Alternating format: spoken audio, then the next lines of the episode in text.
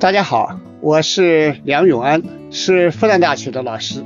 长期以来，我主要是研究比较文学、比较文化，特别关心我们当代青年在社会生活中啊，面临着城市化、中产化和精神领域的青春化的问题。我们现在千千万万的年轻人正处在一个社会的大转型时期，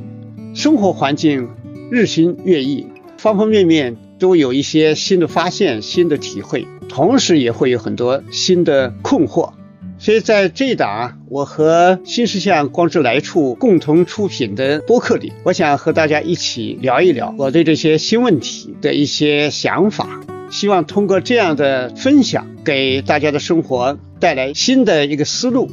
在这个过程中啊，我也和大家一起分享我自己感兴趣的一些书、一些电影，还有一些歌曲。在分享之后呢，也希望大家多多给我留言，我们也可以交流。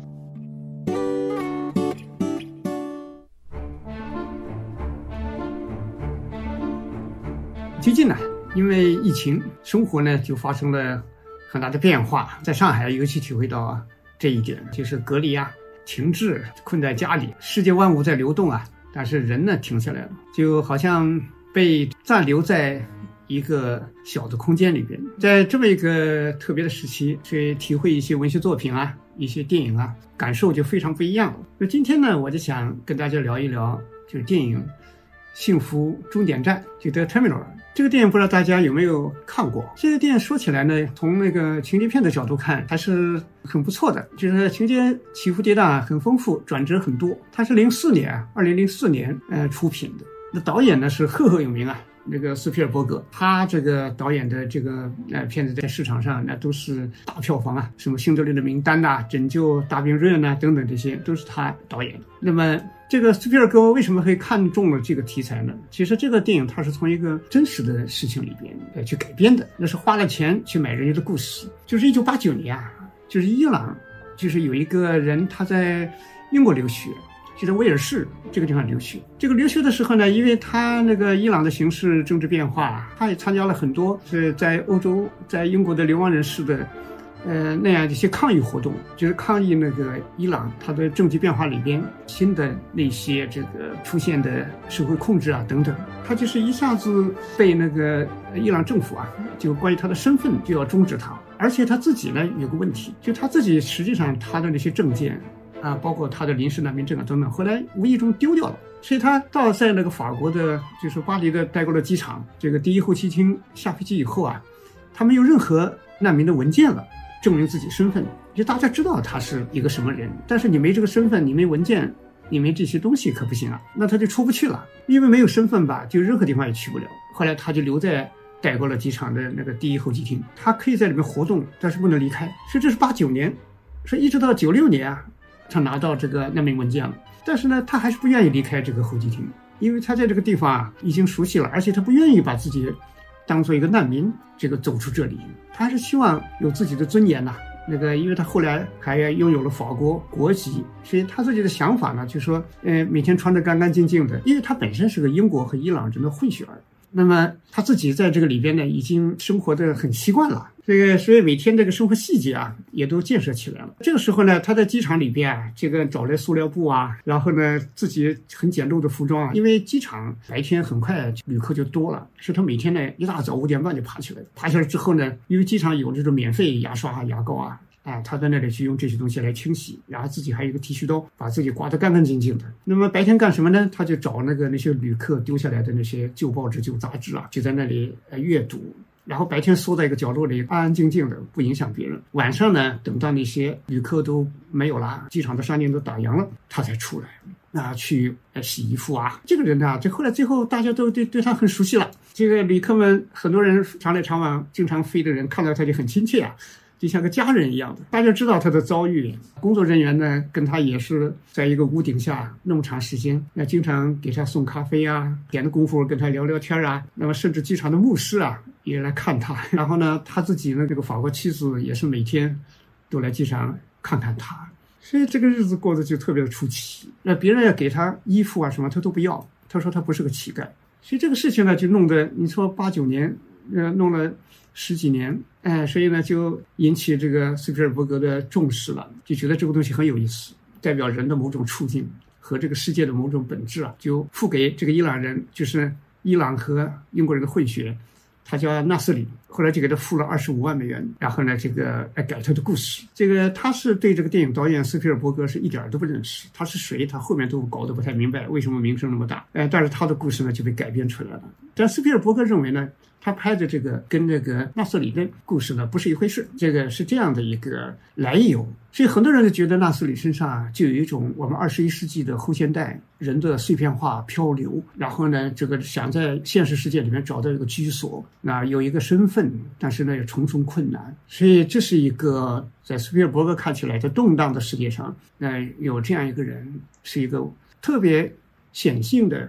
一个关于人类生存的符号。所以他在机场里边并不是因为过得特别的好，因为他常年照不到直接的阳光，哎，所以后来都变得白白的一个人。最后呢，在里面生活了一直到二零零六年，八九年到零六年，十七年啊。后来因为健康呢有问题了，最后呢离开了这个机场。所以这是一个根据这么一个故事，呃，改编出来的。所以这斯皮尔伯格呢，我觉得还是很有意思的，就是非常的有眼光。这个题材，就你看《幸福终点站》已经拍好了，电影全世界很热门，大家都在看的时候，你看那个啊被改编的呃主人公还在那个机场还待了两年呢。所以他是这么一个，就是很有那种现场感的这么一个故事。就斯皮尔伯格在这个拍这个片的时候，请了汤姆汉克斯这样一个著名演员。这个女主角凯瑟琳·泽塔琼斯啊，也是呃很著名，所以这演员阵容还是相当不错的。然后为了表演的这种真实性，任何一个航空公司，就是航站楼都不可能把这个地方出借给他，让他去拍。这个是严格的安全规范。所以为了拍这个片子啊，就真正的去全尺寸的搭建了一个机场航站楼。这个除了极少数的。就是结尾部分的一些场景是在蒙特利尔的那个米拉贝尔机场取的景，然后那个取景里面需要一个真家伙飞机，波音七四七，也是在这个机场，就是美国联合航空公司啊提供了这么一个飞机，所以就在加州的一个大型的机库里面搭建了这么一个布景啊，花了五个月才把它搭出来，这么一个三层大建筑，然后那些地板啊、花岗岩的。那都是真家伙铺上去啊！里边那些机场的电梯都是严格按照机场里面真实的那个标准来这个建设。搭建的时候，每一个场景都被送给机场的设计师、专业人员来反复的审核，就符不符合真实。所以那个细节啊，其实非常认真。我们说电影商业性，但商业性里边，如果你作为专业性去做，也需要有这对电影的、对艺术、对事业的一个。高度的虔诚，所以你人人看起来就觉得以为就是在机场里面拍的，呃，机场航站楼拍的，其实不是。就为了达到这种逼真度啊，在加州这个机库里面搭建出来一个场景，他真的专门邀请了很多在机场的那个商家去那里开店，所以前后就请来了三十五家商店啊。然后呢，哎呀，一些名店啊，星巴克什么的，哎呀，都来了啊，真的在那开起店来了。所以这就是电影艺术本身它的那种。背后的那个严肃性，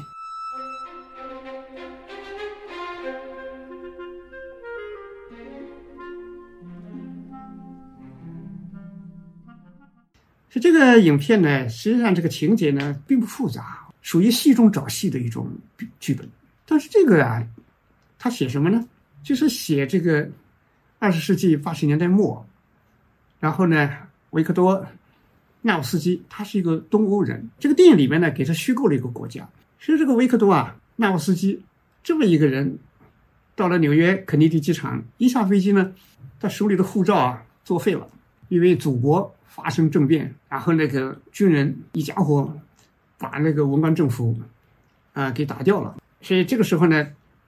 我们知道你在机场这个地方没有过边检。这个时候啊，这个区域它就是一个四面八方、世界各国各种各样的一个公共区域，这象征着一个人。我们在这个世界上，你是靠那个护照的。你在全球化里边，不是说全球化、全球化什么都可以，你是靠你这个护照的。而这个护照本身呢，背后是你的国家。你在不同的国家，你的护照的命运呢就不太一样。平常看起来都正常，但是在动荡的这么一个时代里边，就像。纳沃斯基一下子就变成一个没身份的人，在我们今天世界，注定你就是一个流浪者，而且不能随便到处流浪。啊，就是一个人变成流浪者本身很可悲，但是连你流浪都不能留，那就更可悲。这个老司机呢，他绝对没想到这一点啊。然后他的那个英语又是结结巴巴，所以呢，就跟那个肯尼迪机场的他的这种边检啊或者管理的交流的时候，就其实是听不懂，根本就没搞清楚意思。哎，然后呢，人家说什么，他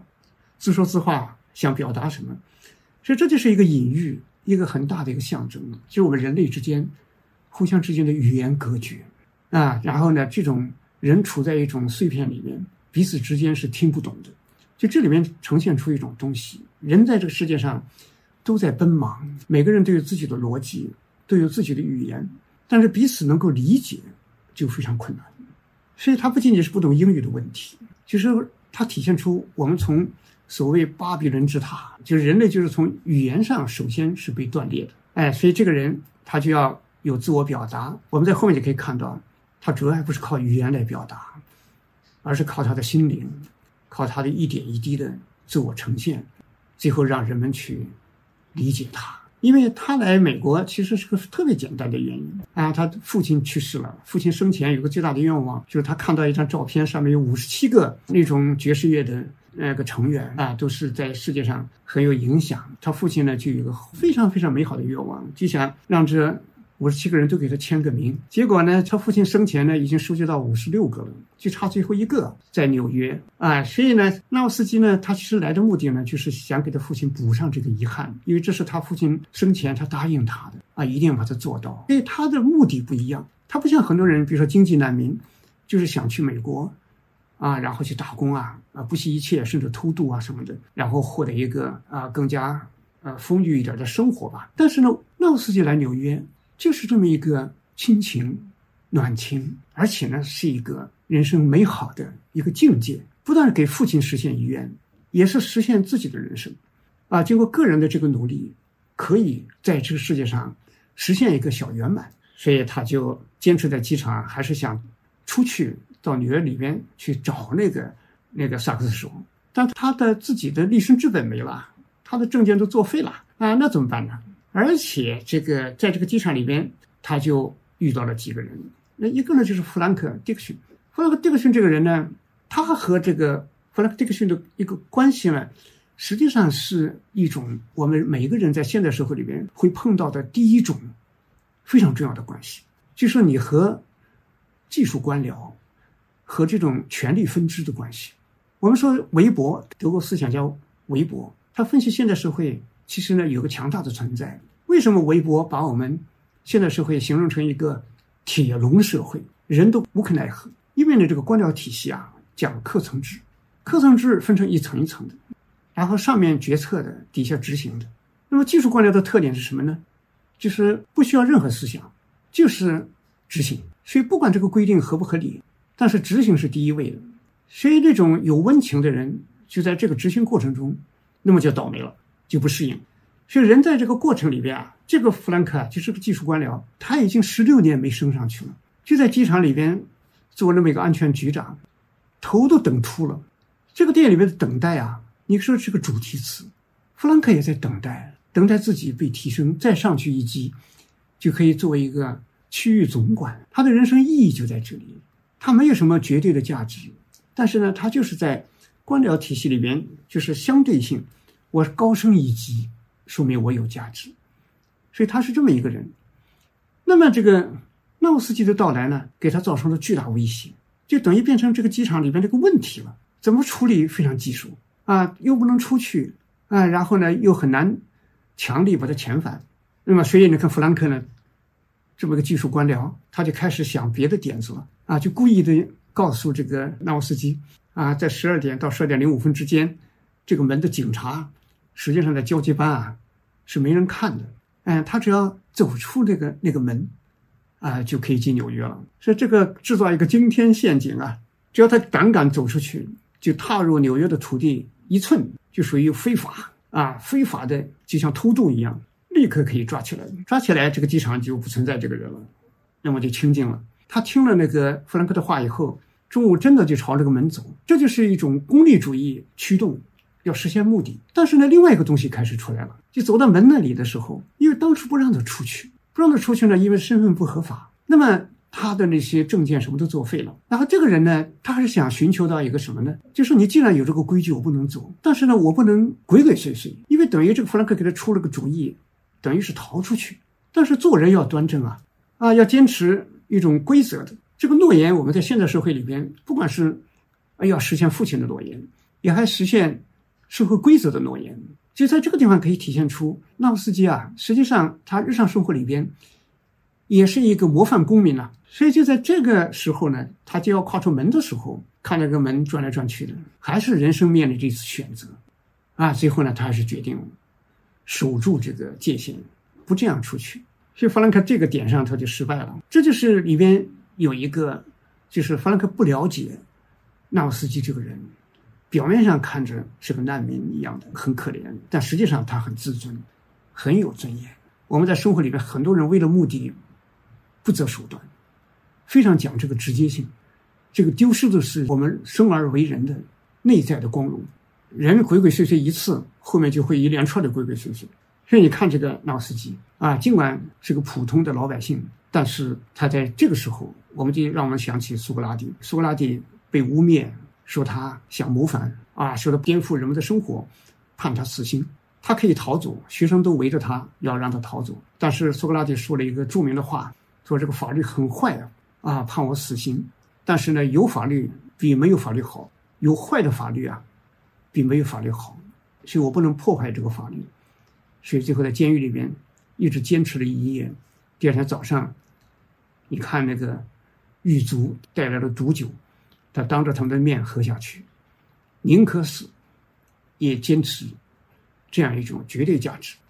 所以这是俄罗斯基跟这个弗兰克的第一次对撞，不仅仅是个门出不出去的问题了，这就是一个人的生命的价值理念啊。技术官僚把人看作不是人，就是个人力资源，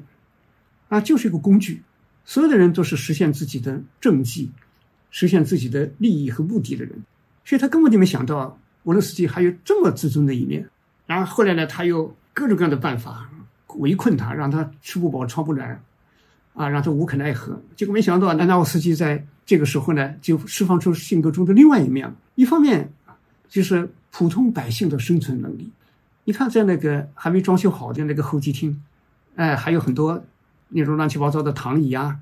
啊，那种没有修饰过的墙啊，他只要稍微打理一下，一个人就在那里很舒展的就可以生活下来。然后自己还会动手把那个躺椅怎么给他处理一下，让自己睡得更舒展一点。然后呢，发现那里有那个机场里边各种小推车放乱了，你把它收拾起来推到那个集中的地点，然后呢，一次可以得到二十几美分。啊，他发现这个诀窍了。所以普通人的生存在哪里？就是劳动。他不会去想这些歪门邪道，通过劳动，哎，自己得了钱了，去买汉堡。所以你看，最后这个弗兰克一看这一招不管用啊，故意专门设计一个人去推车，就断他的财路啊。就这两个人过招，这就很有戏。说特别是最后一个那个男人从加拿大飞进来，带着那个药救他父亲的命，那四瓶药，这个才是关键的场景。这个场景对弗兰克都是巨大的震震动啊！那个人呢，也是来自斯拉夫地区，所以他说的话跟这个纳夫斯基的话，他两个之间的语言是可以相通，尽管不是完全的啊，是一个民族，但是可以相通。所以那些机场的保安呐、警察要去捉着这个人，这个人就狂乱了，因为他父亲快死了，这个药带不回去怎么办呢？但是两方呢，眼看就要开枪的这个架势，弗兰克其实就是他人性中的另外一一面。因为这个地方我觉得写的特别好，就弗兰克作为一个技术官僚，实际上也有他的很大的无奈。他在那个体制里边，在那个流程里边，他必须按照这样一个规则办。这个规则合不合理那是另外一回事。但这个时候呢，你看这个狂暴的人，其实你开枪把他打伤、制服甚至打死，那都在制度上、法规上没什么太大问题。所以弗兰克真正的说啊。他不是一个冷酷无情的人，所以这时候呢，他会赶快让人去把纳沃斯基叫来，让他做翻译，这点很重要，很重要。哎，纳沃斯基后来跟那个人沟通之后啊，才知道他是有这么急切的心情，要带着药回去。但这个药按照美国法律规定啊是违规的，一定要扣下。所以弗兰克实际上遵循的也是这个标准，这个也是无可非议的。但是人命关天啊，是怎么解决呢？这就是剧本的巧妙了。最后这个人硬是要被带走，又要被没收，弗兰克只能没收他。他做到的极限，也只能做到这里了。所以这时候呢，纳斯基作为人类生活必不可少的一环，他自己突然说：“说刚才听没听对？他这个药不是给人的，是治那个公羊的药品。这个就不一样了，这个规定就一下子就松快多了，就完全可以带走。所以弗兰克是他也很清楚，这个纳斯基在这耍滑头，他在通过这个办法帮助人。但是你看弗兰克把他放过去了，哎，就把这四瓶药给那个人带走了。”哎，这个细节呢，其实，在两个人的关系里面，正因为纳斯基前面的那些坚持，其实，在某种意义上，也是让弗兰克心里感动的。啊，碰到了一个特别的人，这么固执，这么坚持，无懈可击，但是又那么淳朴。弗兰克在一个复杂的体系里边，以自己的利益、功利为导向，啊，第一次碰到这么一个人，所以还他在这个关键的环节上。放了一马，一直到最后啊，呃，就是因为本国的那个政变解决掉了，他的身份也没问题了，然后机场立刻要把他让他回去，哎，他拿到那个票，这个给了他回程飞机票，但时间太紧，他就没办法进纽约了。其实只要给他一天的时间，他就能够去找到那个店，因为他有地址啊，那个酒店那个地址打的过去很快，然后找到那个摇滚歌手，然后呢。爵士乐歌手、萨克斯演奏家，那么然后就可以拿到签名，但是就是这个时间都没有，因为弗兰克，我们说不是说一个人一感动就是，啊一下子变成另外一个人，弗兰克终究还是个技术官僚，所以这时候他希望这个事早点解决，不要再有后面的什么未知，所以他就安排一切让这个纳斯基马上走掉，其实一了百了，其实什么事都问题就不存在了。九个月了，这个人在机场，所以他急迫的让他赶快走，但是你看这个时候。这个变化就很不一样了，啊，就出现一些各种各样的变化。最后呢，纳斯基还是出了机场。出了机场，你看那些警察、保安都盯着这个纳斯基出去了。这个弗兰克其实心里很动荡，哎，他盯着他，屏幕上盯住他，嗯，本来应该是抓住他或者强行的把他怎么样啊，但是最后眼看着他一点一点，人就在两可之间啊，就既可能念头这么一转就把他抓住。也可能念头那么一转，又是一份感动。结果弗兰克的，就是他的精神深处，最后的选择里边，还是眼看着他上了出租。然后呢，别人问他为什么不抓，他本来已经下令抓了，但是有个警察放了他，老警察同情这个纳沃斯基，所以这个时候他需要一个人替弗兰克做决定。然后弗兰克呢自己去下狠心是不容易的，所以这时候老警察出面，他也知道弗兰克的难处。他这个时候其实是替弗兰克在承担这个巨大的责任呐，哎，他知道这样做也是弗兰克最后会做的、会容纳的一个选择，所以让这个纳斯基走掉了，去酒店去拿签名去了。所以这是在弗兰克被感动了、被改变了，啊，他后来如愿以偿当上这个地区总管。但是内心深处跟以前不一样了，就是人在世界天地里边，人的是第一位的，人的感情、人的价值。其实弗兰克也明白，在自己日思梦想的这么一个位置，这种功利性追求里边，还有超越这个追求的东西。所以这是一个在这一对关系里边他的这种价值。所以是你仔细体会，是。我们说不像有一些技术官僚，我执行命令，我问心无愧就完事了。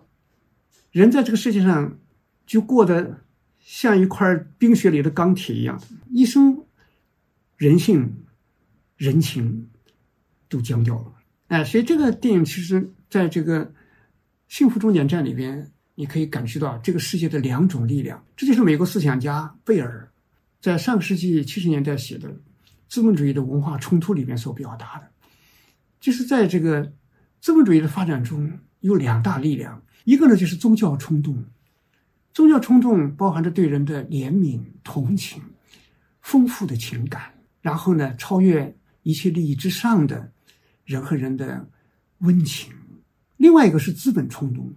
啊，就是为了利益。这个资本冲动，每个人不光是资本家的事情，每个人都像个小资本，为了使自己放大利益，然后呢去处理自己的生活的各种选择。所以贝尔的担忧是什么呢？就说他认为，在第二次世界大战之后，在这么一个现代的过程里边，资本冲动越来越战胜宗教冲动，然后人呢，就像法兰克福学派批判理论里边，人变成了单面人。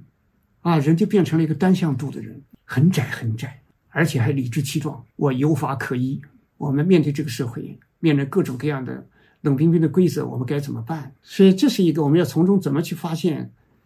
去维护人和人之间的这么一种富于人性的关系。所以这是第一对关系里面呈现出来的。第二对关系呢，就是纳沃斯基啊，他和那个艾米丽的关系，就是他的爱情，就是他邂逅的。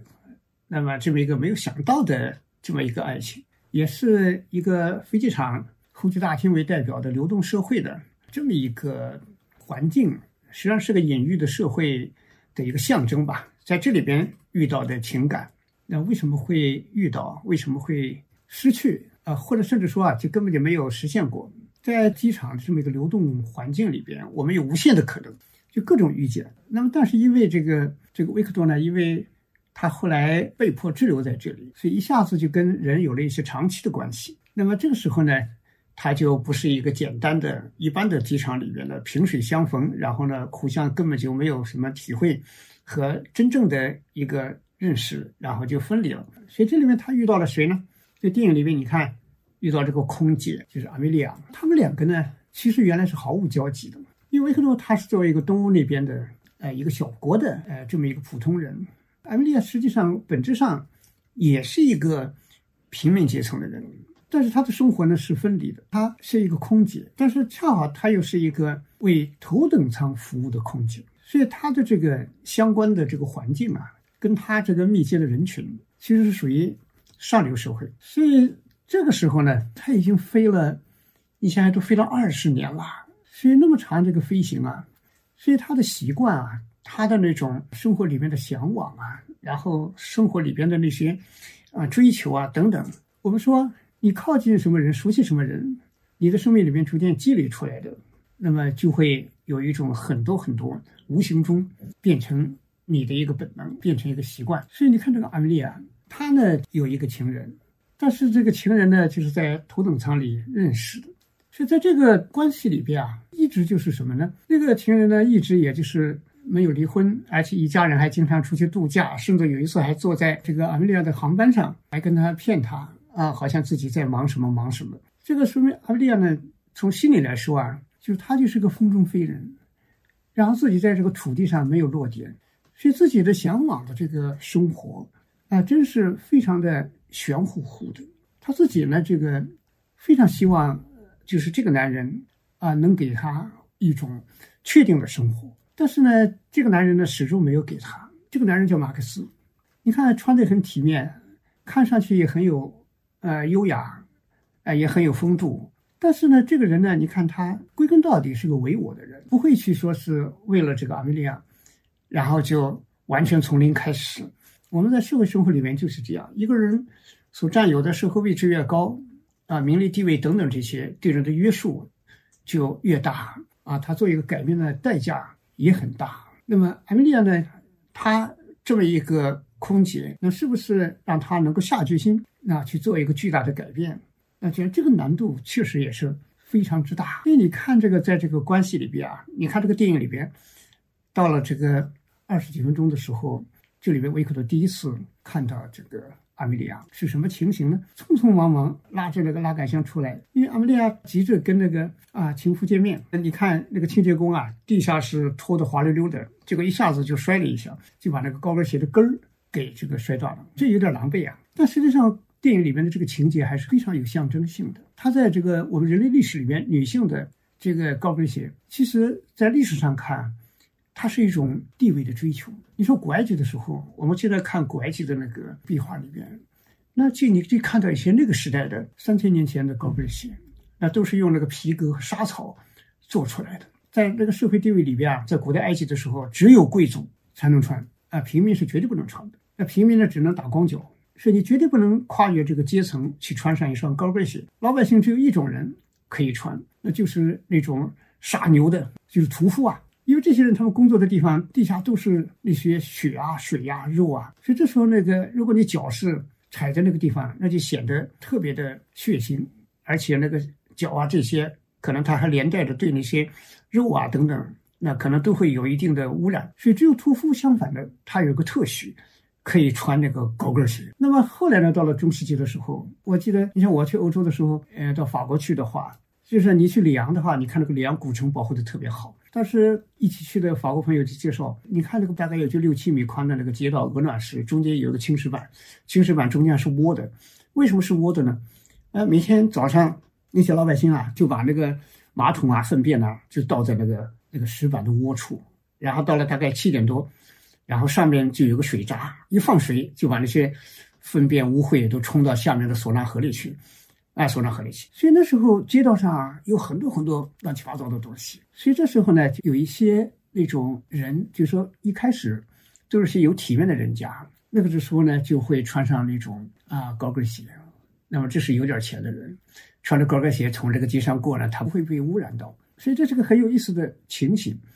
所以高跟鞋后来逐渐的变成了就是女性的这么一种装扮。那高跟鞋里面它的那个价格差别就特别大了，所以高档的高跟鞋就变得很贵。那阿梅利亚的这一双其实是挺时尚的一双，其实代表阿梅利亚是在心里边，她对自己对生活的向往。但是呢，高跟鞋又代表什么呢？又代表脆弱。因为这个高跟鞋啊，其实呢，你像美国的一个研究，就说美国女性啊，百分之七十几都患着一种跟那个高跟鞋有关系的病，就是你穿高跟鞋的时候啊，就是那个重心重力啊往下压，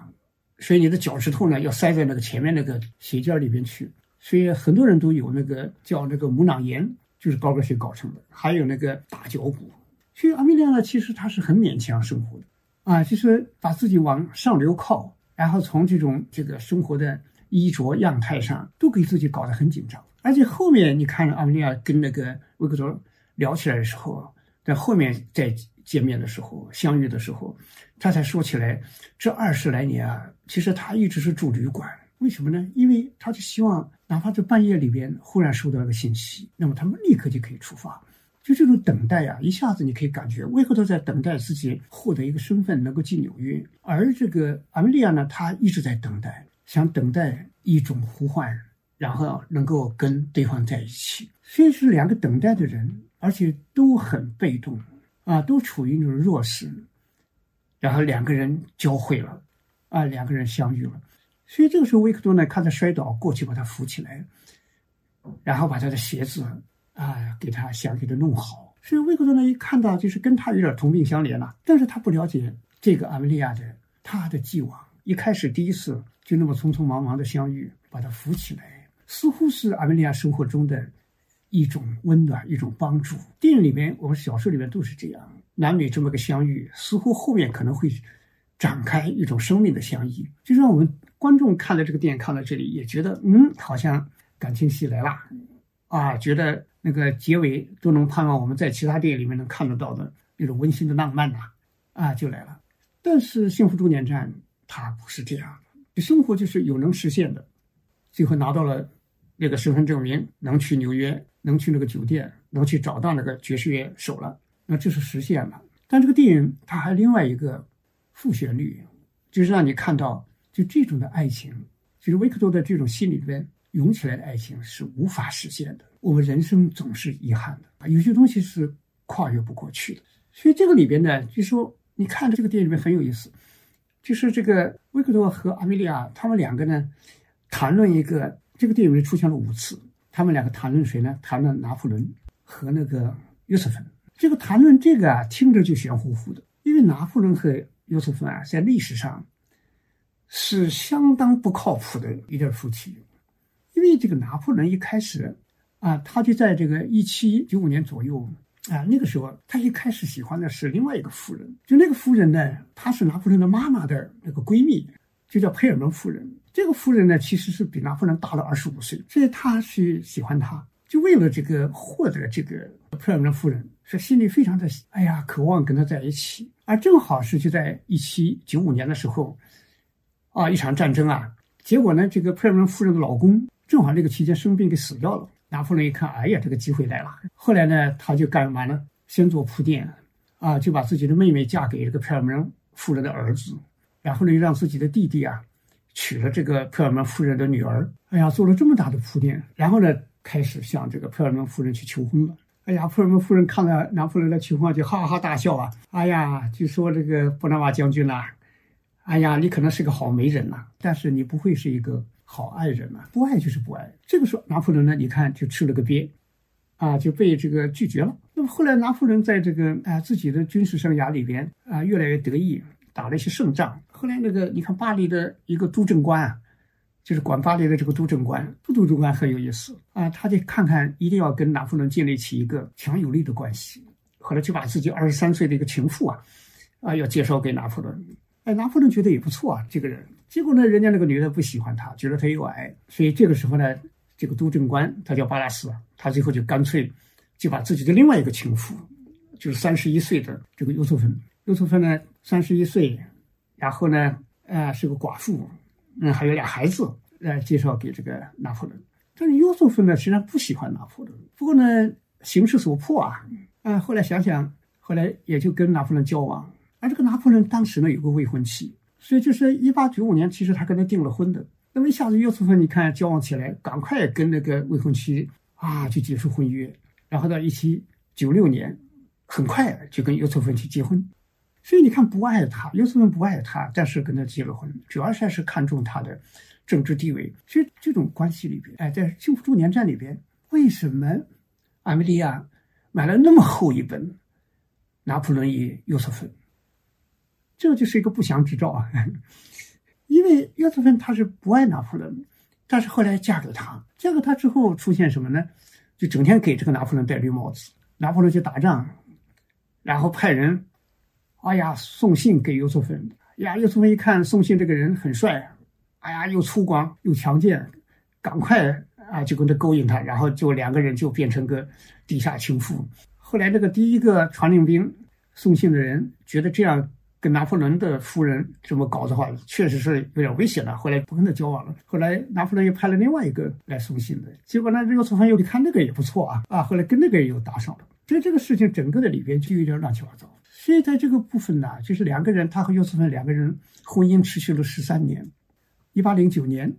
两个人离婚了。所以就是这么一个过程。他不是说是，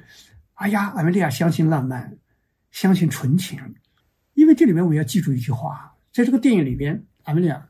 跟维克多说，他为什么对这个维克多有好感，就是在他头等舱服务里边见过的男人里边，从来没有一个人不是跟他一看好像就来跟他搭讪，然后立刻呢，啊，就是想跟他睡觉，没有一个是真情的。你说这句话其实是很危险的，为什么呢？那他现在的这个人，那也是头等舱的，那么其实也是一个对阿梅利亚来说，那就是一个。哎呀，不是说是一个纯情男子或者怎么样，啊，欲望其实也是，也可能很原始吧。所以阿米莉亚要解释自己的这么一个情感。那么这个时候呢，我们说情感底色，一个人如果要看什么七仙女、董永，那个接受的熏陶是一回事哎，如果看的是梁山伯与祝英台，看的是罗密欧与朱丽叶啊，看的是这些，包括中世纪，哎，阿尔伯特与艾洛伊斯等等。那么，这是个爱情放在绝对的位置上，我追求的就是这么一个爱情的崇高价值，那是一回事。这时候你面对生活可能变得就很唯一、很单纯，为了这个爱情不顾一切。但是呢，阿梅利亚他自己的精神参照是拿破仑与约瑟芬，也就是说，接受这个世界那个不完美，接受这个世界里边的啊那种所谓的爱里边的啊又原始啊，然后呢又充满了变数的。这样的一种，呃，男女之情，所以这个里面啊，其实包括这个拿破仑，后来因为约瑟芬让他很失望，他后来也是不停的换女人，没离婚的时候也是一大堆情人，一个又一个，一个又一个，啊，一个，所以这个爱情本身就是充满了这种，哎呀，碎片，充满了这种五花八门。所以阿梅利亚其实他看这个书那么厚，他那么关注，其实这个电影里面就铺垫出一个我们现代人的一个问题了。我们现代人还相不相信爱情？这个直接牵扯到阿米莉亚会不会啊无条件的相信他和维克托可以一起建设一个生活？那么这里面就有问题了。所以阿米莉亚是很感动的。你说维克托后来为了他，后来还专门查，就那机场的那几个人帮助他去查这个阿米莉亚的航班号什么时候回来，然后他精心准备啊，给他哎呀，就像当年拿破仑给约瑟芬的礼物，那么他给他送个什么礼物？就是那个破旧的那个卫生间，啊，已经废弃的，然后他进行改造，里面有水啊，他靠自己的手艺给他做一个，哎呀，就像那种亮晶晶的，哎呀，非常漂亮的那么一个壁画一样的，然后里面有温泉，然后一开开关里面就会喷出水来。就威格来说，他只有这点资源了，然后他用这种不是一个奢侈的，不是像拿破仑可以给尤瑟芬钻石啊什么什么的，但是我可以给你一种美啊，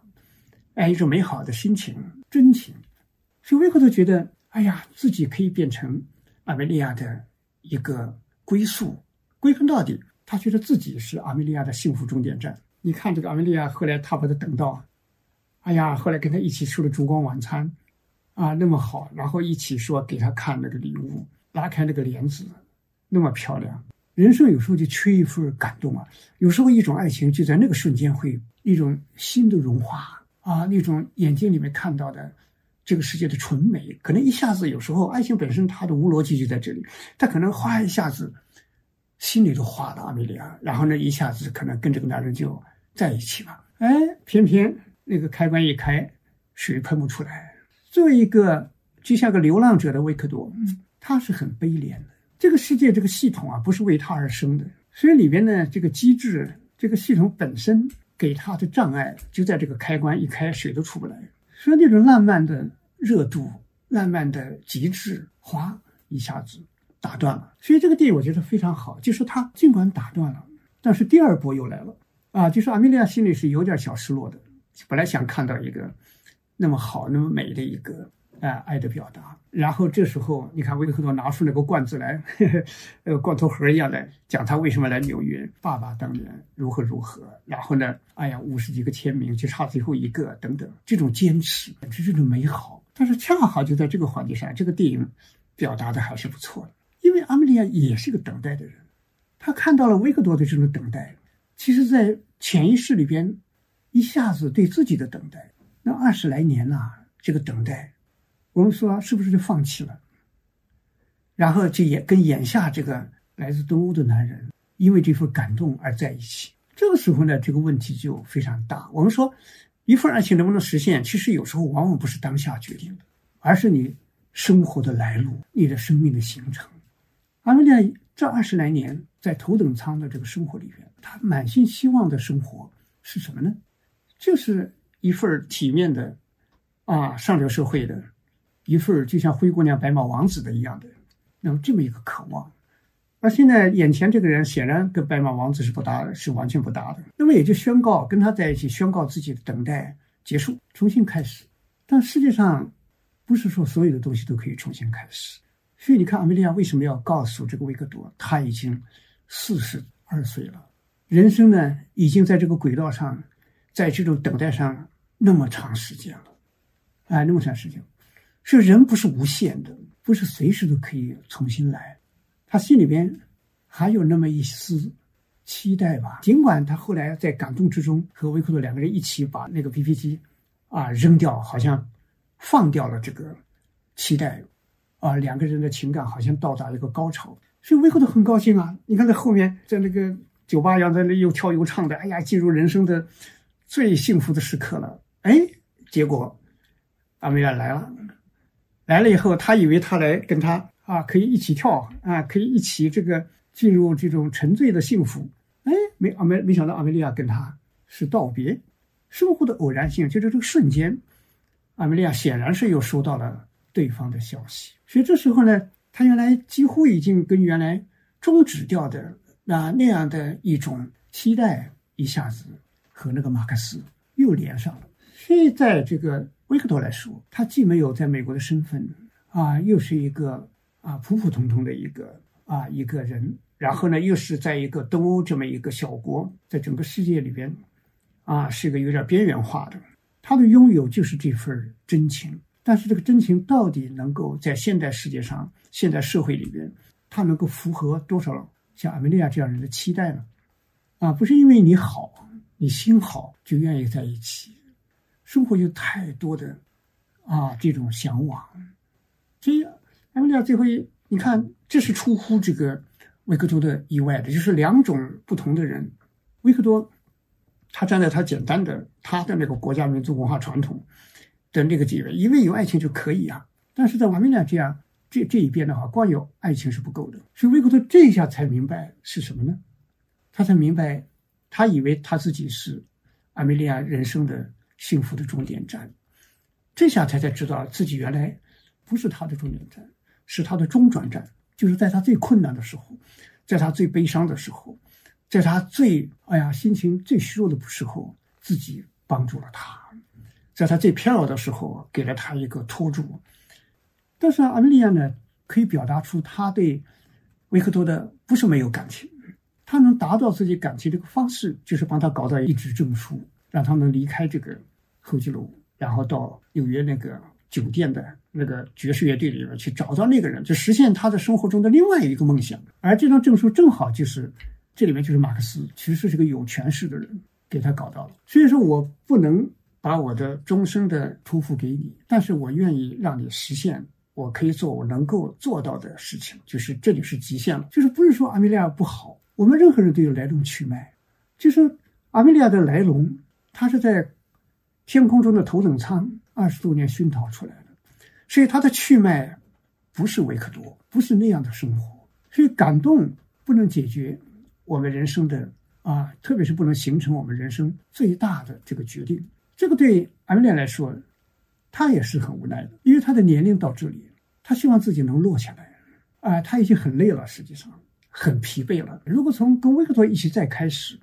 那么就要迎接一个很大的文化冲击，比如说跟他一起去德国去生活啊，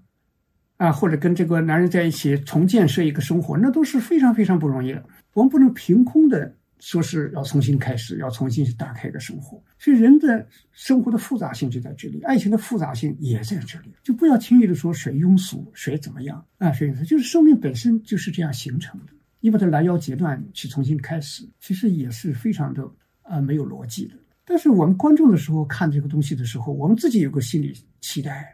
我们总希望他们走到一起。所以这个电影到最后的时候，你看这个维克多要去纽约了，出了候机楼。哎，忽然看到了阿米莉亚，阿米莉亚正好要进去执行她的航班。两个人，你看，观众在这个地方，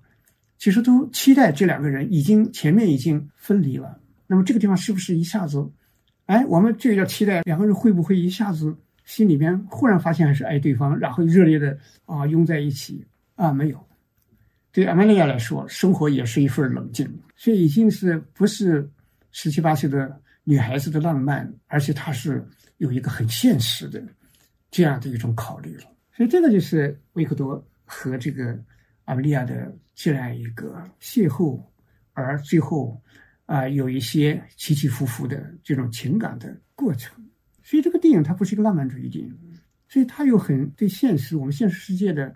这个男男女女现实世界的情感关系的一个哎呀非常让人有点有一点无奈、有点刺痛的这么一种揭示。啊，所以它这个幸福终点站就是 terminal 这个终点，这个英文它的这个词汇里边，就是它里边写到个什么呢？哎，在某种意义上说，我们只能实现一些小愿望，就是要去找个爵士乐的签名啊，看起来千难万难，其实不难。凡是有终点站的东西，不难，难就难在没有终点站的东西啊，就是爱情、感情。所以这个部分呢，就是哪怕你再单纯、再坚持、再等待，我们最后观众就感觉到阿梅利亚最后能不能真正的跟这个马克思在一起呢？他到底那个男人离婚了没有？他会不会再重复前面那些啊悲伤？那都是巨大的悬念呐。所以这里面女性的命运，其实在这个这个电影里边，一个女性面对的这么一个男权社会。或者说，面对一个这么一个情感的时候，一种内心深处的漂流和颠沛流离，啊，是带有很深的一个感伤的。所以这时候他要看拿破仑与约瑟夫，那里边就充满了情路上的坎坷，啊，情路上坎坷，所以他是这么来写的。所以这个电影里边呢，就是他在写这对男女的这种关系的时候，他们没有走到终点站。阿梅利亚啊和马克思其实也不是终点站，没有任何一个观众会感觉他们以后会确定的在一起地久天长啊。但是呢，阿梅利亚就接受了这个命运，就明知前面是充满了创伤，但是还是那样往前走，因为他已经无法再做别的选择了。所以相对的说啊。这个这个电影里边很有意思的一对，就是那个恩里克，就在机场送餐的那个人，开着那个送餐的车啊，跑来跑去。结果呢，他看到那个维克多每天都要去那个边检的女人那里，就是到那个地方去，每天都拿这个绿色的表啊去申请，让他能够过。但其实是过不了，每次都被拒绝。但他每次要去，所以呢，恩里克一看，哎呦，有这么一个呃男人，就是维克多，整天要跟那个托雷斯打交道。他一家伙来这了，啊，知道他生活有困难，来买饭的钱都没有，所以他就跟他做买卖。哎，我给你每天供应饭食，然后你每天呢，哎呀，向我去啊打听一下那个托雷斯，然后经常给他送一点什么礼物，传达一点信息，等等。这个托雷斯呢，没两下子他就敏感了，他就知道这个维克多传来的人这些信息里面表达的那种爱意，他就想知道是谁了啊。就是最后你看。这个恩里克斯到最后觉得差不多了，还送给他一个戒指。这种表白，这种追求特别的朴素，没有那个就像那个艾米莉亚那么复杂。所以这是一个反衬，就是这一对关系跟那个艾米莉亚啊他们的那个跟马克思的关系，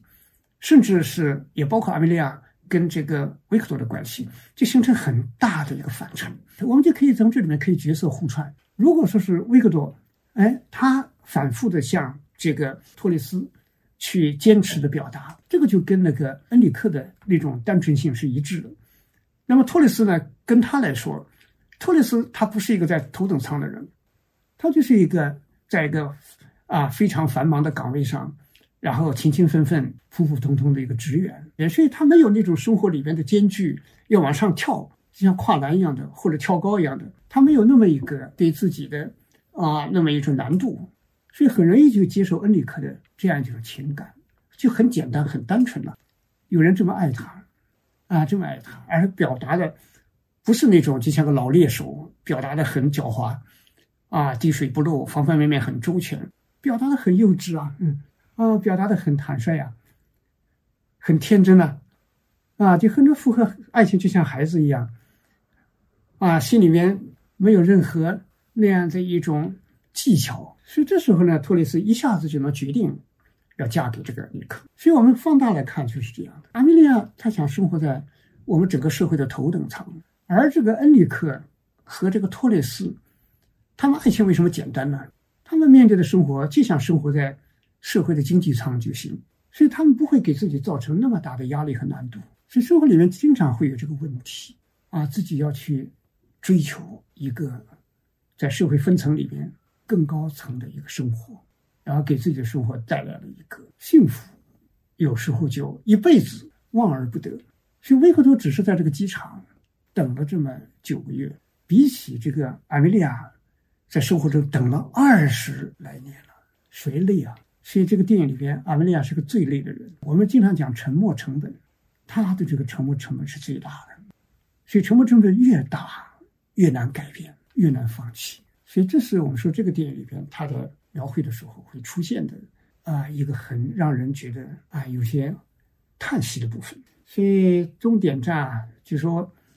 在这么一个电影里边，terminal 里边，这个人生呢就充满了相遇和错过啊，也充满了曾经啊。其实我们人生中有些已经过去了的曾经，可能是特别珍贵的。对，生活呢总是得到和失去它是并行的。所以，生活里边呢，对维克多来说。生活里边能实现的让他欣喜，但是呢，失去的更让他内心里边有创伤。所以这么一场纽约之旅，表面上是完成了，原初的欲望完成了，但实际上，生命被打开的这样一个爱情相遇啊，消失了。所以人生有时候可能就是这样。从这个这个电影的结构上说，艾米莉亚的态度恐怕是更基本的，就承认这个生活不是那么完美啊，不是说我们按照一个美好的这样一份感动就可以去建设一个生活。所以玛利亚也接受生活里边充满了破碎啊。这个马克思呢，也不见得就是个很靠谱的。他生活就是这样啊，这就是看淡了头等舱里的各种故事，然后面对生活就有这么一份苍茫吧，就不再会用维克多给他点燃的那个烛光，那一餐饭，就误以为那一餐饭就可以是未来。这个对一个十七八岁、二十出头的女孩子来说，可能会觉得，哎呀，好感动啊，哎呀，一定在一起。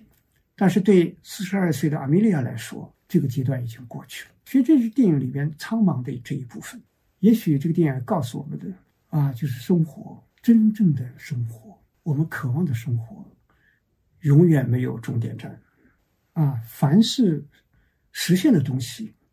都是中转站。我们说是在现代社会的意义上，我们永远是流浪者；而在传统的那么一份简单里边，我们可能有一份可以实现的完成。但我们不甘心呐！阿梅利亚最大的特点是不甘心呐，不甘心就是二十来年的期待就这么放弃了，然后从现代社会回归到传统的情感里面去，从二二十一世纪回到十八世纪，傲慢与偏见；从二十一世纪回到十九世纪，简爱回不去，已经形成的人没有回去的路，所以这就是这个电影里边它的分量，绝不是一个。轻飘飘的娱乐片，哎，所以这个电影里面通过这个爱情这条线，它在这个电影里边表面上是个副线，其实是个本质性的线，所以表达的就很深切、很深刻。嗯，所以我想这个电影还是啊，不能简简单单的当这个搞笑的故事来看，这样就能体会到一些里边的描述出我们现代人的生存的内在的一种艰涩，是一个挺不错的一个片子。好，那今天就分享到这里。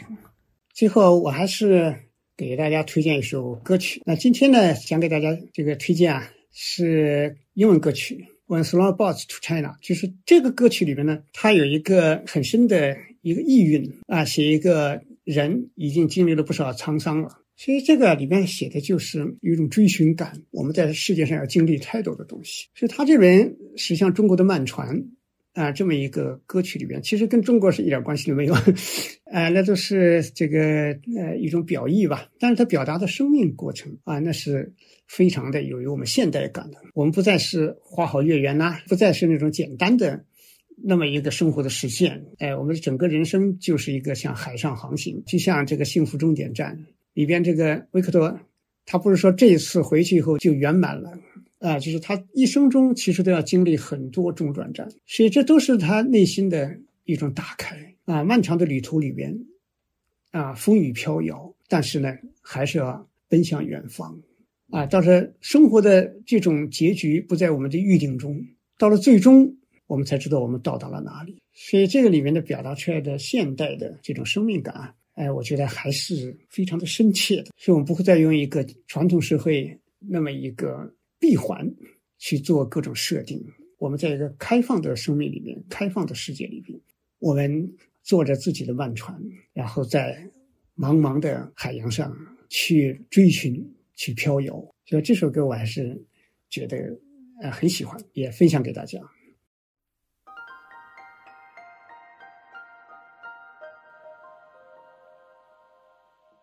I was young.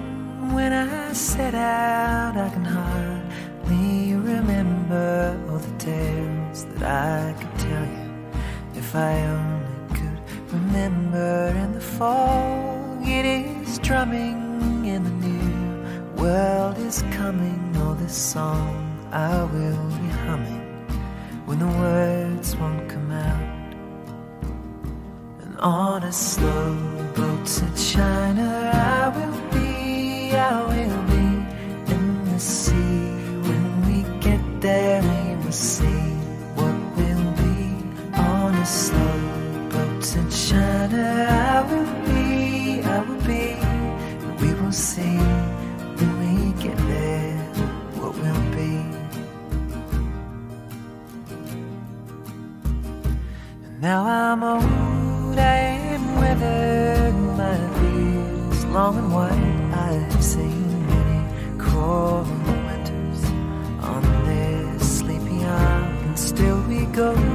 for our fathers, and we go for the lost, and still we go ever on into the coming dark. And on a snow, the ropes and shine.